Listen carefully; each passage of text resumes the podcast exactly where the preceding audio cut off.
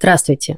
Меня зовут Лиза Сурганова, и я ведущая подкаста в предыдущих сериях. Выпуск о сериале «Миротворец», который вы сейчас услышите, мы записали еще 21 февраля.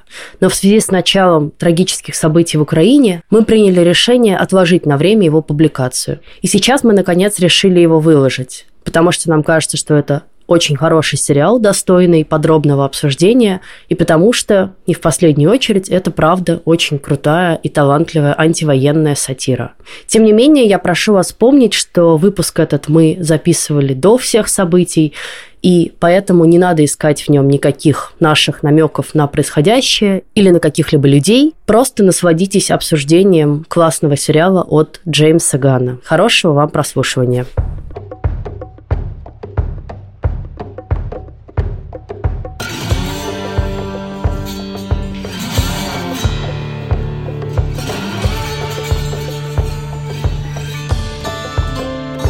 Всем привет! Это подкаст в предыдущих сериях, и мы его ведущие. Продюсер и автор канала «Запасаемся попкорном» Иван Филиппов и директор по спецпроектам «Кинопоиска» Лиза Сурганова. Сегодня мы решили обсудить новый сериал э, «Миротворец», как мы и предупреждали в прошлый раз, и для этого позвали к нам в гости нашего друга и главного эксперта по всем вопросам комиксов Ивана Чернявского. А также соведущего подкаста «Кинопоиска через вселенные» и нашего постоянного автора. Ваня, привет. Привет, привет. Ну, в общем, понятно, мы зовем всегда практически Ваню, когда обсуждаем сериалы, так или иначе связанные с комиксами, и вот сегодня Ваня нам расскажет, насколько же «Миротворец» основан на комиксах, и вообще есть у него фанаты это или нет, было ли известно, что он бисексуален или нет, как мы обсуждали сейчас до подкаста. А я пока напомню, что сериал «Миротворец» или по-английски называется «Peacemaker» можно посмотреть в Амедиатеке или на Кинопоиске по нашей с ними совместной подписке. Сериал вышел уже целиком, и мы обсуждаем его со спойлерами. Да, и, наверное, это будет мое регулярное предупреждение для сериала «Миротворец». Большие спойлеры, особенно спойлеры из финала, довольно важны, поэтому, если вы еще не посмотрели, отложите прослушивание нашего нашего подкаста до момента, когда вы посмотрите. Ну, я думаю, что мы сегодня еще немножко коснемся, наверное, фильма «Отряд самоубийц» Джеймса Гана. И не только, кстати, этого да. фильма. Но я думаю, что если вы посмотрели сериал «Миротворец», то, скорее всего, вы уже видели и фильм, который некоторым образом является приквелом к нему. Слушай, давай, мне кажется, начнем с того, как это говорят наши английские друзья, state in the obvious. У «Миротворца» лучшая заставка за всю историю сериалов. Я просто никогда ничего лучше не видел и не слышал. Не только потому, что это просто ужасно здорово придумано, а потому что тебе сразу дают это, знаешь, как камертон, так дзинь, и вот тебе показывают. У тебя все и герои, и злодеи, и эпизодические персонажи, и супер эпизодические персонажи. Все вместе танцуют, потом, значит, приземляется орел, и мы начинаем нашу историю сразу задана даже не только оптика, а вся такая интонация повествования, ты сразу особым образом относишься к тому, что будет дальше происходить на экране. Да, это заставка, которую я честно смотрела все восемь раз, э, то есть не проматывая, хотя обычно я проматываю заставки, и благо в стримингах теперь есть такая кнопочка. Но здесь мне почему-то каждый раз хотелось насладиться этим танцем, и ты прав, что очень классно, что там все персонажи, включая моего любимого, это дедушку, который просто топчется на месте. У меня такая э, ерундовая вообще штука, я половину этих раз, когда я смотрел заставку, тоже не разу не проматывал, я пытался рассмотреть, как закрывается дверь за этим дзюдоистом. Мне было дико интересно, как технически устроено, нарисовано на компьютере или нет. А, у меня есть неожиданно немножко тейк на эту заставку. Она мне очень сильно напомнила заставки из телевизионного аниме, потому что в аниме есть такой странный обычай для западного зрителя. Там показывают сразу всех персонажей, которые вообще появятся в этом сериале в течение сезона. Я помню, я в детстве смотрел Sailor Moon, э, и третий сезон не досмотрел до конца. Я так до сих пор и не знаю половину персонажей, которые в заставке были. Есть такие шутки в аниме аниме-фандомах, что никто не спойлерит аниме лучше, чем э, его заставка. Ну да, здесь тоже, на самом деле, появляются сразу все персонажи, хотя мы их еще не видим в первой серии, ну и даже во второй, наверное. Мне еще очень нравится, что они все танцуют с абсолютно каменными лицами. И, ну, в общем, конечно, сразу видно фирменный почерк Джеймса Ганна, который одновременно и издевается над тобой, и какую-то драму засовывает в эту издевательскую обертку. И мы про это сейчас подробно поговорим. Слушай, мне кажется, на самом деле вообще «Миротворец» — это лучшее, что делал Ган, и это самое ганистое из всего, что делал Ган. Потому что традиционно, но когда ты режиссер, вот если просто вспомнить, вот Джеймс Ган, его зовут снимать первых Стражей Галактики. И первые Стражи Галактики все равно подчеркнут авторский фильм. То есть его перепутать нельзя с телережиссуры просто ни с кем. Но при этом понятно, что там куча ограничений, потому что это Дисней, потому что это студийный фильм, потому что он стоит огромное количество денег. И поэтому это все как бы часть Семейный такой... фильм, в первую очередь, все-таки. Да, и часть такой огромной бюрократической машины. Окей, проматываем дальше. Джеймс Ганн, который снял «Отряд самоубийц», который гораздо менее семейный фильм, хотя мне кажется, он вполне семейный, но просто это зависит, вероятно, от того, кто, значит, что под этим термином С оговорками. э, подразумевает, и который гораздо более отвязан. А потом «Миротворец», в котором Ганн, очевидно, ну, как бы даже не сорвавшийся с цепи, а просто Ганн, который делает только то, что ему хочется, и нет ни одного человека, который может ему сказать, чувак, остановись, может быть, не будем, может быть, шутка про то, что некрасивые э, дети рождаются через жопу, это через чур. И нет, он говорит, не-не-не, это мой авторский сериал. И делает свой авторский сериал, в котором нету компромисса, вот натурально ни в одном месте.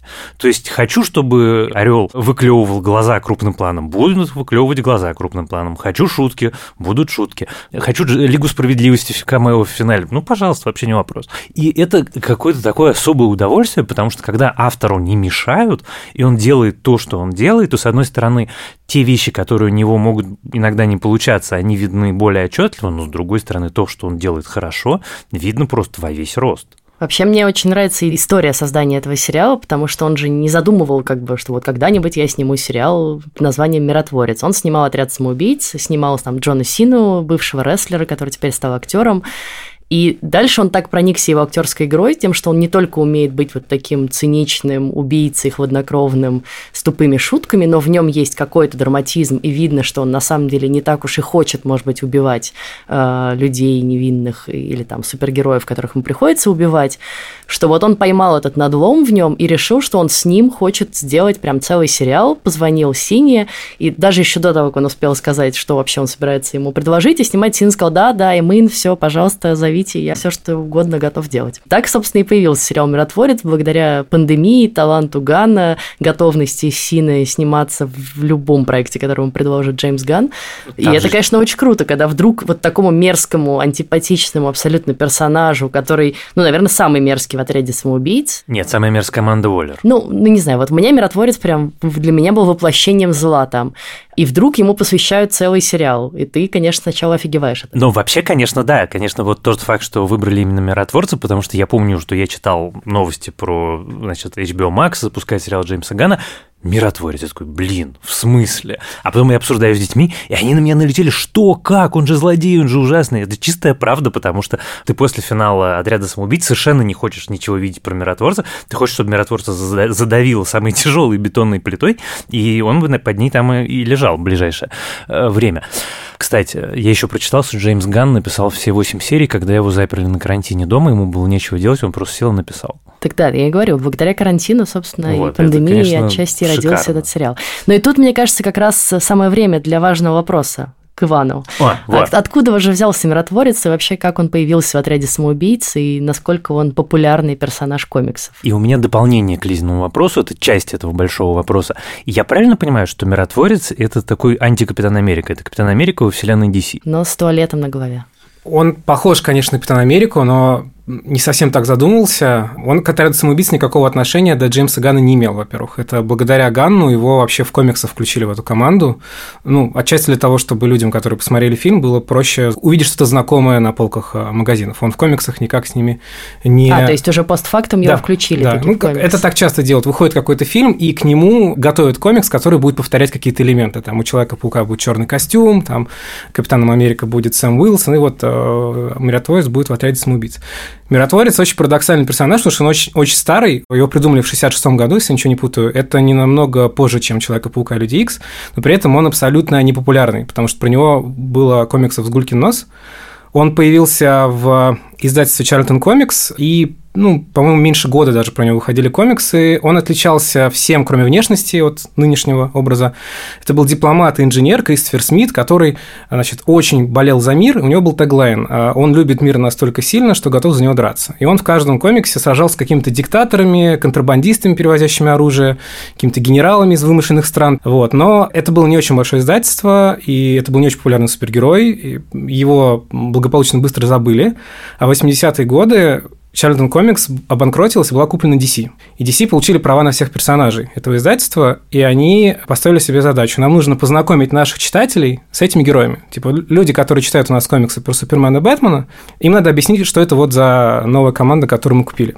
Они попросили одного многообещающего сценариста написать им заявку. Он написал заявку. А редакторы DC смотрят и хватаются за голову, потому что, с одной стороны, она дико интересная, хочется ее прочитать, ни на что не похожий комикс. С другой стороны, использовать ее невозможно. Часть персонажей гибнет по ходу комикса, и комикс начинается с того, что миротворцы убивают. Ну, редакторы DC сделали единственный возможный ход, они попросили переименовать всех персонажей, немножко перерисовать им внешний вид. Миротворец стал комедиантом, сценариста звали Алан Мур, а комикс – хранители. Как, а? Завернул, Офигенно. завернул. Так что Красиво. единственный вклад до сего дня миротворца в поп-культуру был то, что он про образ комедианта. Вот, это такой образ вояки, циничного, одержимого насилием и так далее. И чуть позже, в конце 80-х, DC начали делать про него комиксы свои, их было очень мало. И вот там он уже похож на современный образ, ему там добавляют психологических проблем. И теглайн мы изменили. Миротворец любит мир настолько, что готов за него убивать. Это был короткий комикс из четырех, по-моему, выпусков, который вот уже идейно похож на сериал. Но в общем и целом, конечно, это полностью заслуга Джеймса Ганна, что он решил этого персонажа достать из аналов архивов DC, включить его в фильм и распоряжаться им как хочет, потому что им можно пожертвовать как угодно. Да, на то он и на отряд самоубийц, да, что мы собираем его из Б-листеров, С-листеров. Слушай, ну на самом деле то, что ты рассказал про origin story миротворца про 60-е годы, это ответ на один из вопросов, который мне был страшно интересным. Потому что вот это вот описание, что американский дипломат, который воюет с какими-то диктаторами, вероятно, латиноамериканскими или какими-то африканскими, это образ американской внешней политики того времени. А Ган сейчас рисует образ американской политики современный. У него его миротворец, это, собственно, на самом деле моя любимая, вторая любимая самая тема про сериал «Миротворец», так же, как про «Отряд самоубийц», что это острая, злобная политическая сатира про американскую военщину. Ну, как бы, соответственно, тот миротворец олицетворял те представления массовой публики об американской политике. Этот миротворец представляет новый. И дальше Ган, соответственно, делает вещь, которая, как я понимаю, это то, так сказать, такой не э, вербализация э, коллективного желания очень многих американских граждан, чтобы наконец перестали заниматься ерундой за границей и сконцентрировались на проблемах дома, и поэтому его миротворец в первой серии задается вопросом, черт, я так люблю убивать, может быть, я на самом деле не миротворец, а маньяк?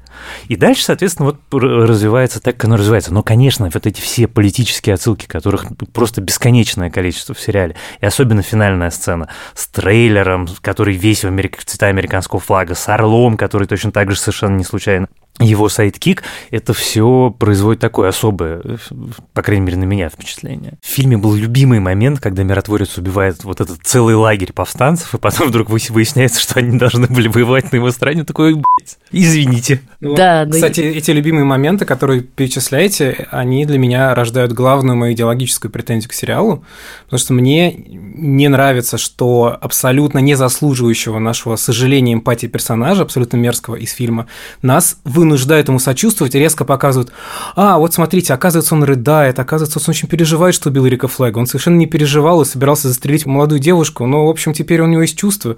Вот, честно говоря, мне вот, в отличие, может быть, от Вани, это показалось немножко натянутым. Ну так Прям. это же, простите, пожалуйста, это же, собственно, суть всего, что называется большим словом искусство. Умение видеть в человеке человека и признавать за человеком. Самые разные, как сказать, даже это не черты характера, способность и на добро, и на зло, бесконечную способность на добро, бесконечную способность на зло, и пытаться понять, откуда что выросло. Это же, собственно, природа искусства, искусство для этого существует. Мне как раз то, что больше всего мне нравится, что они взяли, ты совершенно прав, самого омерзительного героя из фильма, и потом ненавязчиво, очень спокойно и очень, так сказать, убедительно показали мне, как он такой получился, почему он такой. В общем, на самом деле, как бы там нету необходимости ему сочувствовать. Она у меня, по крайней мере, появилась там после третьей серии, все, я все про него понимаю, я хочу э, про него смотреть дальше, но сказать, что прям заставили, все-таки зрителя никогда нельзя заставить э, что-то сделать. Это только если это, ну, как вот как любимое выражение, что лошадь можно привести к водопою, но заставить пить ее уже нельзя. То есть ты можешь предложить обстоятельства.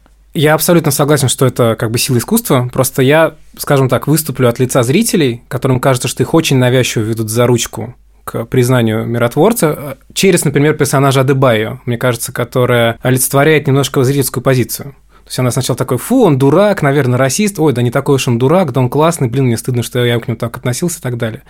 И у меня есть такое, ну, немножко, может, мерзкое диванное предположение диванного сценариста, что вот мне не хватило моментов, где бы нам поясняли вот флешбеки в прошлое Кристофера Смита, когда он убивает своего брата случайно, как их воспитывал отец. Это супер важные сцены. Может быть, конечно, это сознательный такой творческий ход, что их показывают так мало, но, честно, я бы променял затянутые диалоги в стиле Кевина Смита про писки-попки в машинах на чуть больше, э, ну, хотя бы в паре эпизодов еще раз показать, что он реально мучается, что он не просто так забил этого фрика флага. Секундочку, но это же как раз прям противоречащие друг другу вещи. Ты, с одной стороны, говоришь, что тебе не нравится, как тебя ведут за ручку, а с другой говоришь, давайте сделаем больше сцен, которые будут еще более отчетливо а вести тебя за ручку. Тогда бы мне показалось более естественным этот э, Нет, это так не работает. Ну, это просто вот э, так поменять с точки зрения сериала, это убить, ну, как сказать, баланс. Ты сразу сделаешь перекос, у тебя это все уйдет в драму, особенно если ты это сделаешь за счет комедийных диалогов. Собственно, почему «Миротворец» работает? Потому что там каждый его кусочек, вот как бы каждого элемента от каждого жанра строго в нужной пропорции. Там действительно не немного затянуто. Это даже не то, что комедия, а то, что вот периодически разговоры миротворца с кем-то из окружающих людей, их хочется подрезать там где-нибудь там секунд на 30 или минут на полторы. Но в остальном он тематически, он весь сложен просто абсолютно идеально. Там, если ты поведешь его в любую сторону, вот в драму, даже больше флешбеков, оно все развалится. Ну, я просто люблю больше, когда в сериалах я ощущаю какую-то последовательность, пусть даже в секундной сцене, и вот мне показалось, что они на монтаже там чем-то пожертвовали. Ну, вот одна длинная сцена со слезами на кровати мне показалась немножко такой. Ну, не знаю, мне как раз, если бы они показали это все э, напрямую и буквально, ну, э, когда ты сам допридумываешь, ты видишь сцену, ты понимаешь, что она означает, у тебя есть какой-то мыслительный процесс, это всегда интереснее, чем когда тебе просто вот, вот миротворец, вот его тяжелое детство, сейчас мы покажем, как он убивает брата, потом, значит, он будет, не будет рыдать, а будет там разговаривать с отцом что-то еще. Но это как бы вот гораздо в лоб и гораздо все-таки менее интересно. Это такой совсем уже телевизионный подход. Ганн, все-таки это делает гораздо более киношно. Это, собственно, главный плюс миротворца сериала в том, что это кино, просто в сериальном формате. Да, я вообще хочу сказать, что я скорее сначала была согласна с Ваней Чернявским в том смысле, что поначалу я как бы ощущала вот это немножечко навязанное мне э, «давайте теперь посмотрим на злодея с хорошей стороны», но под конец оно у меня действительно все как-то сложилось. То есть, когда вот эта история выстроилась, да, и в конце ты действительно ему уже сопереживаешь, и даже несмотря на то, что он мерзавец и вел себя ужасно, и, в общем, продолжает себя во многом вести ужасно, ты, конечно, ну вот у тебя вдруг открывается вот эта его травма, ты по-настоящему ему сопереживаешь, сочувствуешь, и это действительно, ну, страшная вещь, да, что он убил брата, и дальше он придумывает себе, по сути, вот эту идеологию, как бы, что он будет сейчас убивать осмысленно, чтобы смерть была хоть какой-то смысл имела, да, и становится как бы миротворцем, ну, такое действительно очень лицемерное название, когда вот ему этот э, Рик Флэг говорит в конце, типа, да, ты тот еще миротворец, конечно. What a joke.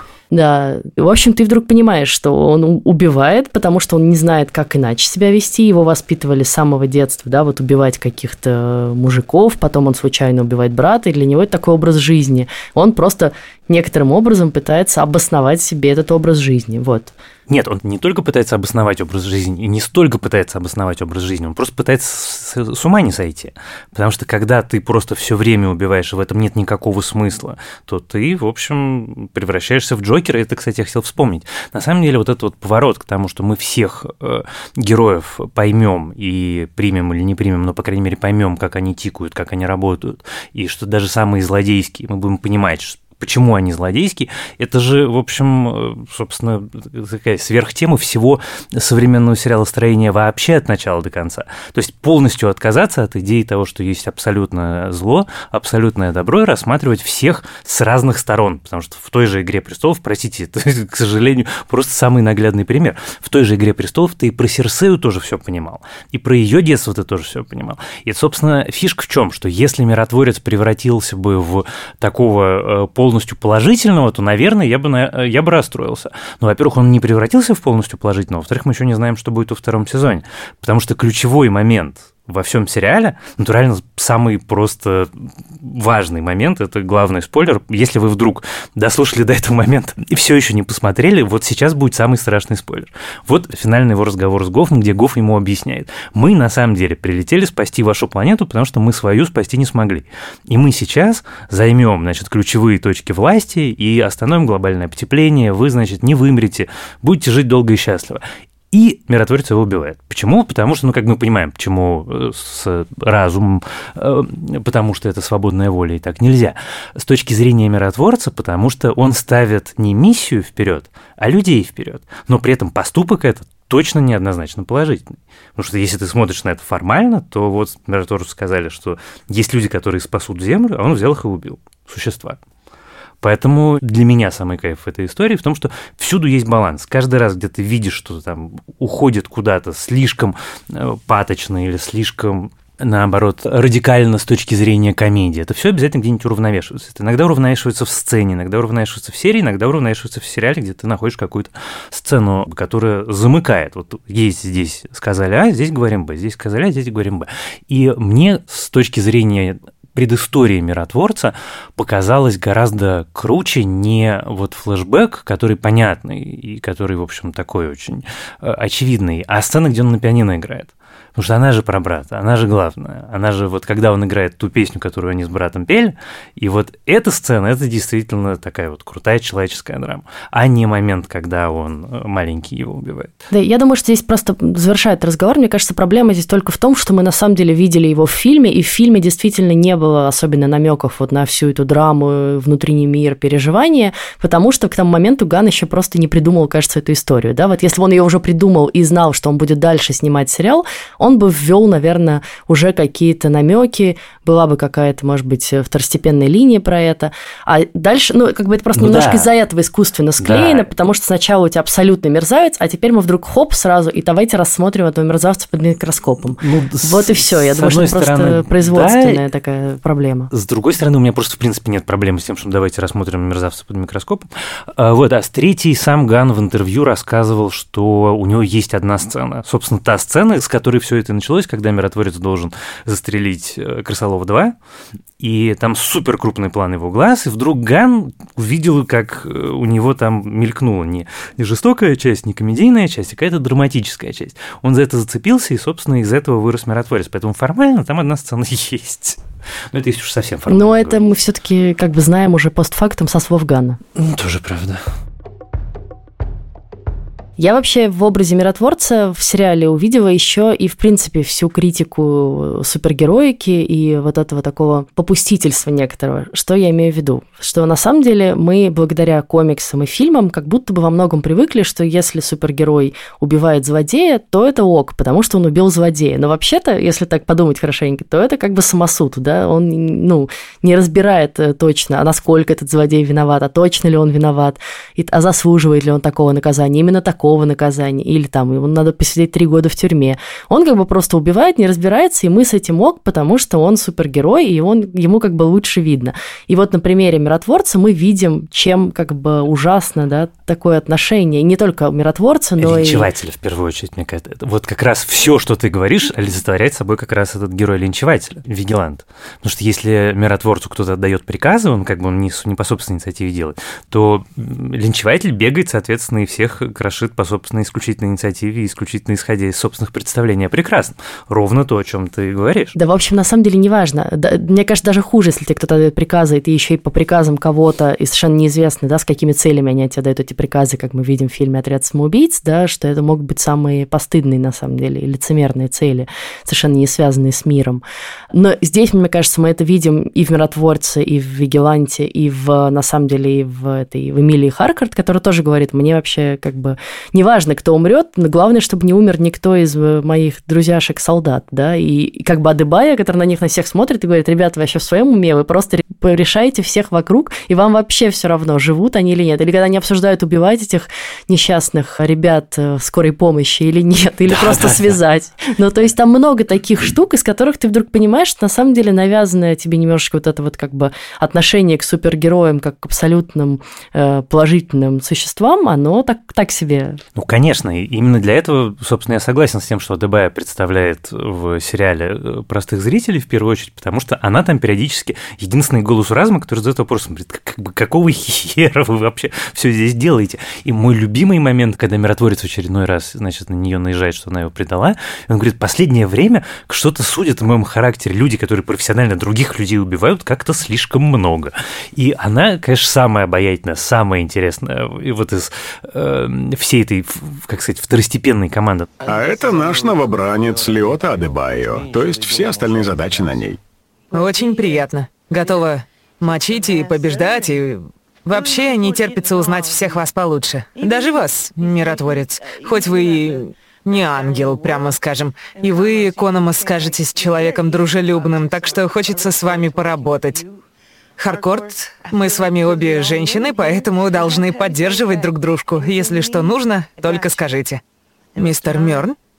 Хочу сказать, что вы очень хорошо одеваетесь. Я очень рада, что попала к вам. Обещаю, вы не пожалеете. Но опять-таки, э, чем для меня всегда хорош режиссер и как я всегда для себя определяю ну, как сказать, можно сказать, что это хороший режиссер или плохой, когда у тебя нет ни одной лишней детали, когда у тебя все работает. И главное, когда у тебя нету, по сути, героя второго плана, когда каждый герой второго плана – это самостоятельный персонаж, про которого ты бы хотел еще немножко узнать, про которого ты понимаешь, что это чуть более сложно устроенный герой, чем просто вот функция, там, условно говоря, иконмус, который больше, чем чувак, который нажимает на кнопки и выполняет какие-то функции. Мы про него в финале, в финальной сцене в этом его разговоре у Амбара узнаем, в общем, довольно много, и что делает его, правда, немножко постфактум, но вообще довольно интересным персонажем, так же, как и про Адыбая, так же, как, в общем, про всех. Там, кажется, единственный, про кого мы... Даже про этого уборщика из первой серии мы узнаем о нем больше, чем если бы он был просто статистом, которому нужно было одну комедийную репризу в первой серии обыграть. Это, конечно, ужасно круто, и вот такие вещи э, в сериале, это то, что для меня в первую очередь там ну, как бы работает. Я еще хотела, собственно, закончить разговор наш про травму и про отношения с отцом. Вообще понятно, что отношения с отцами – это такая ключевая для Ганны тема еще с этих «Стражей Галактики 2», в которых мы видели все про Звездного Лорда и его отца. А, и он сам говорит, да, что я очень люблю покопаться вот в детстве, в прошлом, детские травмы, обожаю. Он, конечно, такой, в общем, довольно странный персонаж, который действительно любит помучить как бы детишек, и потом из них вырастить каких-нибудь странных взрослых. Но мне очень нравится, что вот как обычно это тоже нам показывают в фильмах. Вот герой, да, он преодолел свою как бы травму, справился с ней, избавился от нее и пошел дальше в светлое будущее по дороге из желтого кирпича. А здесь самая последняя сцена миротворца говорит нам, что нифига, это так вообще вообще-то не работает, да, как бы то, что ты просто убил своего отца физически, совершенно не означает, что он исчезнет из твоей жизни, и вот он продолжает ему являться, и даже когда все закончилось, и уже как бы наступил мир, и можно передохнуть и потусить со своими друганами, э, этим грофом. Мне очень нравится, что к нему возвращается этот чувак-бабочка, он его подкармливает. Правда, неизвестно, сколько хватит запасов, но, э, в общем, короче, с грофом и с Арвушей, но у тебя все равно где-то будет сидеть отец и как бы ухмыляться и улыбаться, и никуда ты от него него не денешься, потому что это, наверное, годы терапии тебе еще понадобится, чтобы вот это все пережить окончательно. Ну, конечно, потому что он, на самом деле, весь первый сезон это не про то, как он становится хорошим и изживает травму, а про то, что он просто, в принципе, э, начинает рефлексировать и признает, что она у него вообще есть. И, ну, последняя сцена – это прямо последний вот кадр, где они сидят, и потихонечку появляются новые герои в кадре, вот камера отъезжает. И это прям очень круто.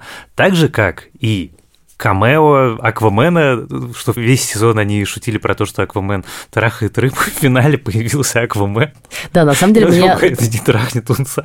Ну, меня ужасно задолбала эта шутка, но появление в финале этих ребят, оно как бы искупило мои страдания. Не знаю, это была моя любимая шутка на протяжении всего сезона, потому что она как бы приземляет тебе персонажа. Собственно, для меня юмор работает только тогда, когда ты берешь что-то очень такое все из себя солидное, пафосное, э, как сказать, прекрасное должно быть величавое, и опускаешь его максимально вниз. И тогда это смешно. Я поэтому очень люблю такие шутки, когда он шутит про Аквамена, мне всегда это очень нравилось. Но я вообще не предполагал, что они живого Аквамена и живого Флэша затащат. И очень смешно Ган, когда у него спрашивают, объясняет, что на самом деле он потом понял, что у него была опция вообще всех притащить, и что студия бы ему всех согласовала и дала а, деньги, а он, он просто не спросил. Он даже всех и притащил, потому что я перед записью посмотрел расширенную версию поста про его интервью. Там были актеры-дублеры Генри Кевилла и Галь Гадот. Были а, дублеры в их костюмах киношных. И, ну, то есть там Супермен висит в небе, не очень понятно, зачем вообще дублер. Но там был даже дублер э, Бэтмена, просто его вырезали. Э, он и Бэтмена, и Киборга тоже в этой сцене снял, и сказал, что, ну, Бэтмена меня попросили не вставлять по причинам, которые я его не могу сказать, там, а Киборга, видимо, потому что у актера Рэя Фишера продолжительный конфликт с Warner Brothers, как бы решили вот не это самое. Он сам удивился, что, видимо, это решение его обсуждалось на самом высоком уровне Warner Brothers, как бы ему все разрешили сделать. Вообще, конечно, Ган удивительный чувак, то есть он снимает, с одной стороны, и для Marvel, и для DC, берет в DC, просто замешивает всех персонажей, кого куда хочет, да, то есть есть, я так понимаю, что не миротворец к Лиге Справедливости никакого отношения не имеет и не пересекался с ними никогда. Ну, нет, но они как бы, поскольку фильм все таки какой-никакой имеет отношение к этой несчастной единой киновселенной, которая сейчас разваливается, то они, видимо, решили, ну, по крайней мере, эту линию доиграть до конца. Э, ну, это напоминает мне, вот мы с вами когда-то обсуждали сериал «Пацаны», который по комиксам Гарта Энниса, и у Гарта Энниса есть такой персонаж Хитман, это в мире DC такой очень похожий на вот этого главного героя «Пацанов», такой мужик в кожаной куртке, наемный убийца, и там есть очень эмоциональный момент, где он однажды встречает Супермена на крыше, и Супермен просто прилетает на эту крышу передохнуть и за жизнь с ним разговаривать. Ну, мужик, как дела, там отдыхаешь, там и так далее. Вот. Супермен улетает эмоционально перезагрузившись, а этот Хитман говорит, какой хороший парень, идет и кому-то стреляет в голову после этого. Вот у меня такая ассоциация возникла, э, потому что мне в целом кажется, что, конечно, Ган экранизирует не какой-то конкретный комикс, он экранизирует эпоху вот конца 80-х, начала 90-х, вот эти экстремальные персонажи, экстремальный уровень насилия, и, в принципе, это то, на что DC сейчас делает ставку и откуда черпает вдохновение. То есть не какие-то ранние, более оптимистичные, да, но вот можно по эволюции самого Кристофера Смита в комиксах проследить, что вот у него была ранняя версия дипломатом и так далее, и вот у него поздняя версия психопат. И отряд самоубийц, и по набору персонажей, и по набору тем, э, и миротворец, они как бы в эту линию входят вполне. То есть они сейчас закопались в эту эпоху и будут еще очень долго из нее вытаскивать вдохновение. Как я себе это понимаю, там же история была вот в чем, что у DC не взлетало, не взлетало, у Marvel взлетает все нет ни одного неудачного с точки зрения денег вот именно с точки зрения денег, мы сейчас не говорим про творчество, но Marvel – это станок по печатанию денег, вот в буквальном смысле этого слова. И DC тоже очень хочет, у них не получалось, не получалось, они сказали, что мы готовы поэкспериментировать, и пустили Гана, которому натурально разрешили делать все, что хочешь. Оказалось, что это работает. После этого HBO Max. HBO Max – новая платформа, которая сейчас страшно заинтересована в том, чтобы максимально много привлечь себе подписчиков, и поэтому они получили себе суперрежиссера, автора трех хитовых супергеройских фильмов, просто выдали ему мешок денег, сказали, делай, что хочешь хочешь. И я думаю, что в следующий раз ему просто дадут в два раза больше мешок, и он будет уже еще более смел. Ну и тут давайте скажем, что уже официально «Миротворец» продлен на второй сезон. Я думаю, что мы его тоже обсудим может быть, тем же составом. Э, и я думаю, что мы там увидим уже подробнее backstory всех, собственно, второстепенных как бы персонажей, потому что, ну, несмотря на то, что ты говорил, на самом деле мы не так много знаем ни про Харкорт, ни про Экономоса, ни... Ну, только вот про Адебайо чуть больше знаем. Мы про них пожалуй. знаем, что они люди, мы про них знаем, что они не статисты, потому что Нет, традиционно вот есть как бы вот у тебя как бы, команда супергероев, который кто-то будет главным, про него ты будешь знать, и за ним ты будешь следить, а остальные, ну, это так, в общем, на периферии стоят стоят в стороночке э, скромные люди. Тут не так. А про, кстати, Адебая мне ужасно нравится мысль о том, что у миротворца на самом деле две линии, связанные с, с взаимоотношениями отцов и детей. Просто э, миротворец, который Кристофер Смит своего отца убивает, потому что у него это единственная опция, а Адебая свою маму, в общем, она с ней проделывает более-менее то же самое в своей финальной пресс-конференции. Просто, ну, как бы это не физическое насилие, а это такой, в общем, вызов и как количество проблем, которые который Уоллер будет после того, как все узнали про ее программу, я предполагаю, довольно большое. Да, но в реальности мы на самом деле не так много знаем про их отношения, и как раз никаких флешбеков в них мы не видим. И там такое немножечко натянутое, как бы вот мама мне дала работу, и просто потому, что у меня не было работы. Ну, такое. Ну, короче, тут хочется какого-то рассказа более подробного. я надеюсь больше как раз про Дебая и про других друзей миротворцев, в том числе про, про Вигеланта, про которого тоже вообще ничего не понятно. Просто какой-то отбитый... Просто отбитый чувак, который прячется за мусорный Который любит, да, взрывать э, машины и нападать на всех. Мы не поговорили про музыку, но, конечно, музыка главное, что задает тебе какую-то тон и атмосферу, и в том числе эпоху 80-х, да, и не случайно миротворец все время слушает такой хард-рок и глэм-рок. Э, я не очень большой специалист в Музыку музыке. из времен, когда мужчины не стеснялись выглядеть как женщины. Вот я, я здесь хочу вставить факт, который меня поразил до глубины души. Может быть, он абсолютно всем известен, но как бы для меня это было новостью. Потому что, да, он весь сериал слушает вот этот музон из 80-х, hair metal, glam metal, adult oriented rock это называют такой. Ну, это музыка не для молодых, короче говоря. И я был абсолютно уверен, что песни заставки это тоже, значит, Джеймс Ганн откопал какой-то раритет из 80-х. Фикс 2, потому что это песня 2010 года, это норвежская группа Wigwam, которая успела, во-первых, съездить на Евровидение от Норвегии э, году в 2005, во-вторых, она уже успела распасться, э, потом собраться вновь пару лет назад. И мой любимый факт, э, за три дня до премьеры «Миротворца» от них отказалось концертное агентство. Им сказали, ну, на вас нет запроса никакого, извините. Они говорили, ребята, у нас песня в заставке. Они говорили, ну, это ничего не доказывает, всякие результаты бывают и так далее. Вот. А сейчас на них огромный запрос, я думаю, что они скоро поедут Ну, в американские ток-шоу и так далее. У Ника Хорнби есть моя любимая книжка «About a Boy», у которой главный герой – сын человека, который написал когда-то песню, которая стала популярной, ее крутят каждый Новый год. Вот я предполагаю, что внуки членов группы Вигвам, видимо, будут очень комфортно существовать даже в очень дорогой Скандинавии, потому что я так понимаю, что эта песня сейчас штурмует э, чарты во всем мире. У меня она стоит на репите уже вторую Да, неделю. песня отличная. Песня шикарная, она целиком еще лучше. Нет, я еще очень люблю сцену, где, собственно, в первой серии миротворец э, как бы вот спит с этой девушкой и выходит дальше, и танцует, и поет буквально с расческой или там с чем-то, с вибратором, да, как э, делают обычно девушки. Да ладно. Choir Boys? Я все детство их слушал. Ни одного концерта не пропустил. Went to see her just this morning. To see how the child might be. Вообще он очень классно танцует для такого как бы огромной горы мускулов. Он Слушай, ну довольно ты- смешной. Он же и рестлер. Он же рестлер, это же подготовка. важно. Нет, я понимаю, да, что актер почему, но я имею в виду как герой, да, в смысле, героя-то нет этого э, предыстории рестлерской. Я хочу сказать, что, кстати, Джон Сина, очевидно, что после сериала «Миротворец» это следующий Шварценеггер. Про него так уже, в общем, все и так пишут, но это удивительно, что вот был Дуэйн Скала Джонсон, был Арнольд Шварценеггер, сейчас у нас будет Джон Сина, потому что он невероятных каких-то талантов, чувак. То есть он действительно делает крутую драму. Интересно, конечно, может ли он делать крутую драму не вот в таком сеттинге, потому что это немножко все-таки уже другой, э, э, как сказать, регистр актерской игры требуется. Но, в общем, я в искреннем потрясении вытянуть такую роль – это большое дело. При этом мне кажется, что у него есть выгодное отличие от других этих э, гор мышц, популярных в современное время, потому что у него есть самоирония. Я думаю, что Вин Дизель или Скала не согласились бы на эту сцену с трусами, а я очень люблю все, что происходит вокруг франшизы «Форсаж», и я знаю, что у них есть контракт, в котором прописано, сколько каждый из них в этих фильмах должен получать по морде, и должно быть количество равное э, тому, сколько раз они дают по морде. И поэтому с ними нево- невозможно договориться, поэтому они разругались там на съемочной площадке, и у Сины с этим проблем, судя по всему, нет. Не, ну это Вин Дизель, это не, это не Скала Джонсон. Скала Джонсон как раз супер самый ироничный чувак, и он на него подписан в Инстаграме, и он на самом деле дико смешной.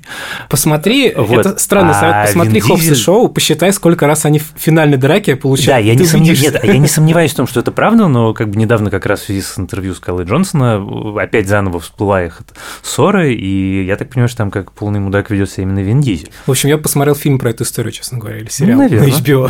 Да. У Шварценеггера разве есть самая ирония? Мне кажется, он не, Ой, не слушай, да? он самый-самый ироничный Слушай, щас- Причем у него он себе отрастил самоиронию тогда, когда это еще было не модно. В, в 90-х, когда он сходил сниматься в самые разнообразные, господи, э, рекламные ролики японские, которые с ним В самые Японии безумные. все готовы делать все, что угодно. Вот Нет. Недавно интересно. умер режиссер Айван Райтман, который снимал как раз эти близнецы. Детсадовский полицейский. Джуниор, где беременный Шварценеггер. Мы уже забыли, мне кажется, эти фильмы. У него была масса иронии, как бы. Конечно, конечно. Это правдивая ложь, супер самый ироничный. Нет, он как раз такой. По- Last Action, как это, последний, последний герой боевиков. герой. Конечно, какая. Гениальный абсолютно. Так, ладно, давайте вернемся к миротворцу и Джеймсу Ганну. Я вот по поводу юмора еще хотела сказать у Гана, что мне ужасно нравится прием, который он сам в интервью называет «Шити Чехов's Gun», то ли «Дерьмовое э, ружье Чехова». Мы все знаем эту, ну, как бы, да, фразу, что вот если висит ружье, то он должен выстрелить.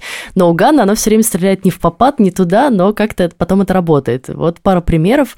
А, это, например, финальная, одна из, ну, вот финальная битва их, да, когда они сначала очень долго обсуждают эти шлемы, а этот от чего, а этот вот от того, этот там не пригодится, а этот такой, ну, этот не надо надевать, потому что ты кости все переломаешь. И потом, конечно же, Адебайо надевает этот шлем, но как бы ты ждешь в этот момент пафосного такого разрешения сцены, конфликта, и она врезается просто в стенку.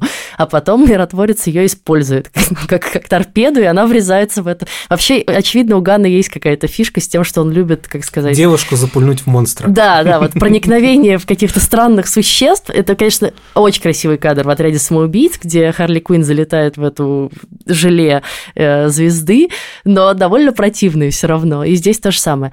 А вторая великая сцена это с Орлом, который вроде как умный орел, да, вот он умеет обнимать людей, все вдруг понимают, что он такой как бы удивительный орел, и они ему объясняют, что вот возьми шлем, отнеси туда-то, и никто не верит миротворцу, а он такой, нет, он все сделает, это же игли. Он берет шлем, и ты ожидаешь, что вот сейчас все случится, и он всем докажет, и орел просто его бросает куда-то в лес. Ты сейчас пересказываешь, и я понимаю, что это сцена из старых Стражей Галактики, где енот очень долго объясняет Груту, не нажимая эту кнопку. Ну да, ну вот Ган, он любит Ган этот любит, прием, а, да. если фишка классно работает, новые песни пишет тот, у кого старые плохие. Послушай, ну это на самом деле, между прочим, хороший совет, потому что примерно 9, ну хорошо, 8 из 10 случаев, когда ты видишь что-то на экране, и тебя, значит, корежит от кринжа, и ты хочешь выцарпать себе глаза руками, это когда кто-то пытается сделать что-то совсем новое, и как-нибудь, значит, прозвучать как-нибудь необычно, каким-нибудь новым приемом, господи. Вот это вот э, желание переусложнять, это на самом деле для авторов, особенно жанра, это вещь совершенно не обязательная. Я как раз очень люблю, когда герои, э, в смысле, когда режиссеры и авторы, они находят что-то,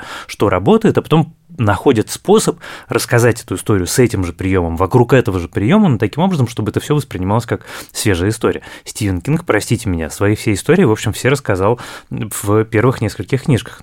Теперь он просто продолжает рассказывать их снова и снова и снова, каждый раз пересобирая в разных декорациях с разными героями.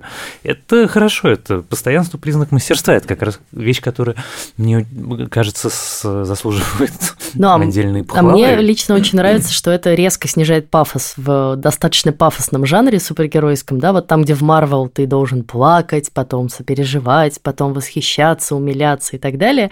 И, ну, там, конечно, тоже много моментов самоиронии, но Ган, конечно, просто плюет на все каноны жанра и все время тебя обманывает.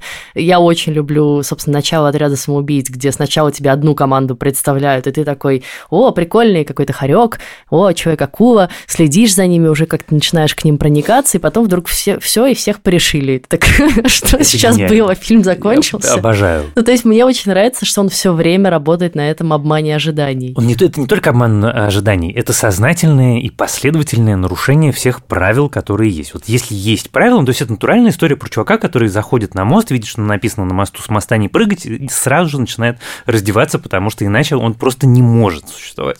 И мне как раз в Гане, в принципе, это все нравится, потому что как он сделал первых Стражей Галактики, это что же такое максимально хули хулиганская, абсолютно нарушающая все правила. Но главное даже не столько комиксовые правила, про которые я не знаю, сколько правила корпоративные и как, как бы как до него снимали, и что можно было делать, а чего нельзя было делать. И мне в этом смысле очень хочется посмотреть второй сезон «Миротворца», потому что первый такой весь из себя на эмоции и на вдохновении, и э, авось получится, а может не получится, а теперь, когда уже понятно, и когда он уже понимает, что с этим делать, когда это уже очень четко выстроенные герои, такая очерченная вселенная, очень интересно, что будет дальше. Тогда надо порадовать всех, кто с тобой ждет второй сезон, что Ган уже сказал, что у него будет еще один сериал спин «Отряда самоубийц», он отказывается говорить про какого персонажа, и держит это в секрете. Он сказал, что это следующего проект, что он вообще, когда закончит «Стражи Галактики 3», он год будет заниматься только какими-то сериалами. Блин, я бы посмотрела про этого Полка Дот Гай, который все время Нанауи, я про Нанауи хочу. Про Нанауи с голосом Сталлоне, это же гениально абсолютно. Так его убили уже. Ну, ну на Нау это тебе смотреть этого мультсериал Харли Квин, который по тональности очень похож на фильм Джеймса Ганна, и там на Нау один из главных персонажей еще более идиотский, он там такой разговаривающий бро. Ну, займи этим мультфильмом э, паузу между миротворцем. Ты думаешь, нравится? мне есть нечем сейчас занять паузу между миротворцем? Мы с Лизой тут недавно составляли список того, что мы смотрим. Я тут воспользуюсь моментом и расскажу, чем вам занять паузу в ожидании второго сезона «Миротворца» и э, даже нашего э, следующего выпуска. И это наша регулярная рубрика «Что посмотреть на Кинопоиске». У нас вышел второй сезон очень смешного и классного сериала «Семейный брак». По-английски называется «State of the Union». Это сериал BBC британский, который сделали Ник Хорнби, которого Ваня как раз упоминал в сегодняшнем выпуске, один из тоже моих любимых э, британских писателей, и Стивен Фрирс, один из величайших режиссеров сегодняшних. И это сериал, собственно, как и первый сезон. Второй сезон тоже нам рассказывает про семейную пару, которая начинает ходить к семейному психотерапевту, но мы не видим как бы самих сеансов терапии, мы видим их краткий разговор перед этими сеансами. И, собственно, в этих разговорах скрывается вся суть их проблем, скрывается их отношение друг к другу, чего они друг от друга хотят и так далее. И это очень классная идея, мне кажется. Это очень короткий сериал. Там несколько серий по 10 минут всего. Это такой прям просто за завтраком посмотреть. И он весь построен, по сути, на диалогах. Там нет никакого действия они каждый раз встречаются в одном и том же сеттинге. И вот в первом сезоне действие происходило в Англии, они встречались в пабе, выпивали пинту пива, и шли потом к терапевту. А здесь действие перенесено в Америку, там уже другие актеры там играют. Патриш Кларксон и Брэндон Глисон, это уже более возрастная пара, им уже за 60, и вот как бы героиня Патриша Кларксон говорит, вообще-то я что-то хочу развод, мне кажется, чувак. А у них уже там внуки есть, ну то есть как бы все уже прям далеко зашло, и вот они начинают ходить к паре терапевтов. Все это в Америке происходит, поэтому там очень важна тема новой этики, такого woke culture, как бы как они все для себя, как Патриша Кларксон открывает для себя какие-то, она становится квакером, она становится она начинает ходить на йогу, ну, в общем, у нее прям такое просветление происходит. А этот чувак такой просто, типа, я не понимаю, как обращаться к баристе, это он, она или они? Что за вообще напридумывали тут? Ну, в общем, такой очень тоже понятный и близкий нам персонаж. Посмотрите сериал, и первый сезон, если не смотрели, и второй, получите удовольствие, и, в общем, потратите совсем немного времени. Так все-таки ответь мне на вопрос. Аквамен трахает рыб или нет? Есть про это что-то в комиксах? Про это есть э, замечательная сцена в одном из относительно недавних комиксов, где Аквамен сидит э, в кафе прибрежном и обедает, к нему подсаживается чувак. Ну, в мире DC супергерой знаменитости, как бы, э, селебрити. И он начинает доставать его вопросами и говорит, ну ты же, типа, разговариваешь с рыбами, на что Аквамен, там, сжав зубы, говорит, я с рыбами не разговариваю, как бы. Это очень легендарная цитируемая фраза. Нет, Ваня, такой темы в комиксах не поднимается. Все эти шутки про Аквамена возникли после дебильного сериала «Супер друзья», где Аквамен был бесполезный персонаж, который э, катался на дельфинах, дул в какой-то рок, призывая каких-то гигантских осьминогов, и он очень редко пригождался, потому что они не каждый день дрались на море, и этот мультсериал э, испортил ему имидж на много десятилетий, вот. И я, честно говоря, думал, что после того, как Джейсон Мамо пришел, навел порядок, эти шутки прекратятся, но Джеймс Ган как бы использовал свое дерьмовое чеховское ружье на полу. А я правильно понимаю, что теперь все-таки комиксы про миротворца станут популярными, и про него начнут издавать, и, в общем, он стал супергероем во всех смыслах? Я думаю, что DC не очень были готовы к такому успеху. Сейчас про него есть новый комикс в Америке выходит, и он, как говорил он с прошлого года, в, в составе отряда самоубийц. Вот. Наверное, они будут как-то ковать железо, не отходя от кассы, но пока мы еще очень рано видеть результат, потому что в фильме он все-таки был не самой главной звездой, чтобы про него все заваливать. Да, но просто, конечно, классно, мне кажется. Джеймс Ган просто подарил такую, держите, ребят, вот вам мешок денег. А мне, мне кажется, вообще, у меня есть такая теория, она ничем особо не подтверждена, что вся идея с отрядом самоубийц у Warner Brothers – это реакция как раз на Ганн и Стражи Галактики, потому что Ган взял, ну, стопроцентно неликвидную, не, непопулярную, неизвестную команду персонажей, разогнал ее до многомиллионной франшизы, да, масштабов. И DC сидели и думали, а что у нас есть, что никому не нужно, как бы, что не очень популярно, и с чем мы можем позволить себе любой эксперимент. Это был отряд самоубийц, который тоже реально, ну, это была известная команда, но там второго, третьего ранга. И ее плюс в том, что, во-первых, в ней свободно можно тасовать персонажей, Э, можно свободно их убивать, потому что как бы на то и название, да.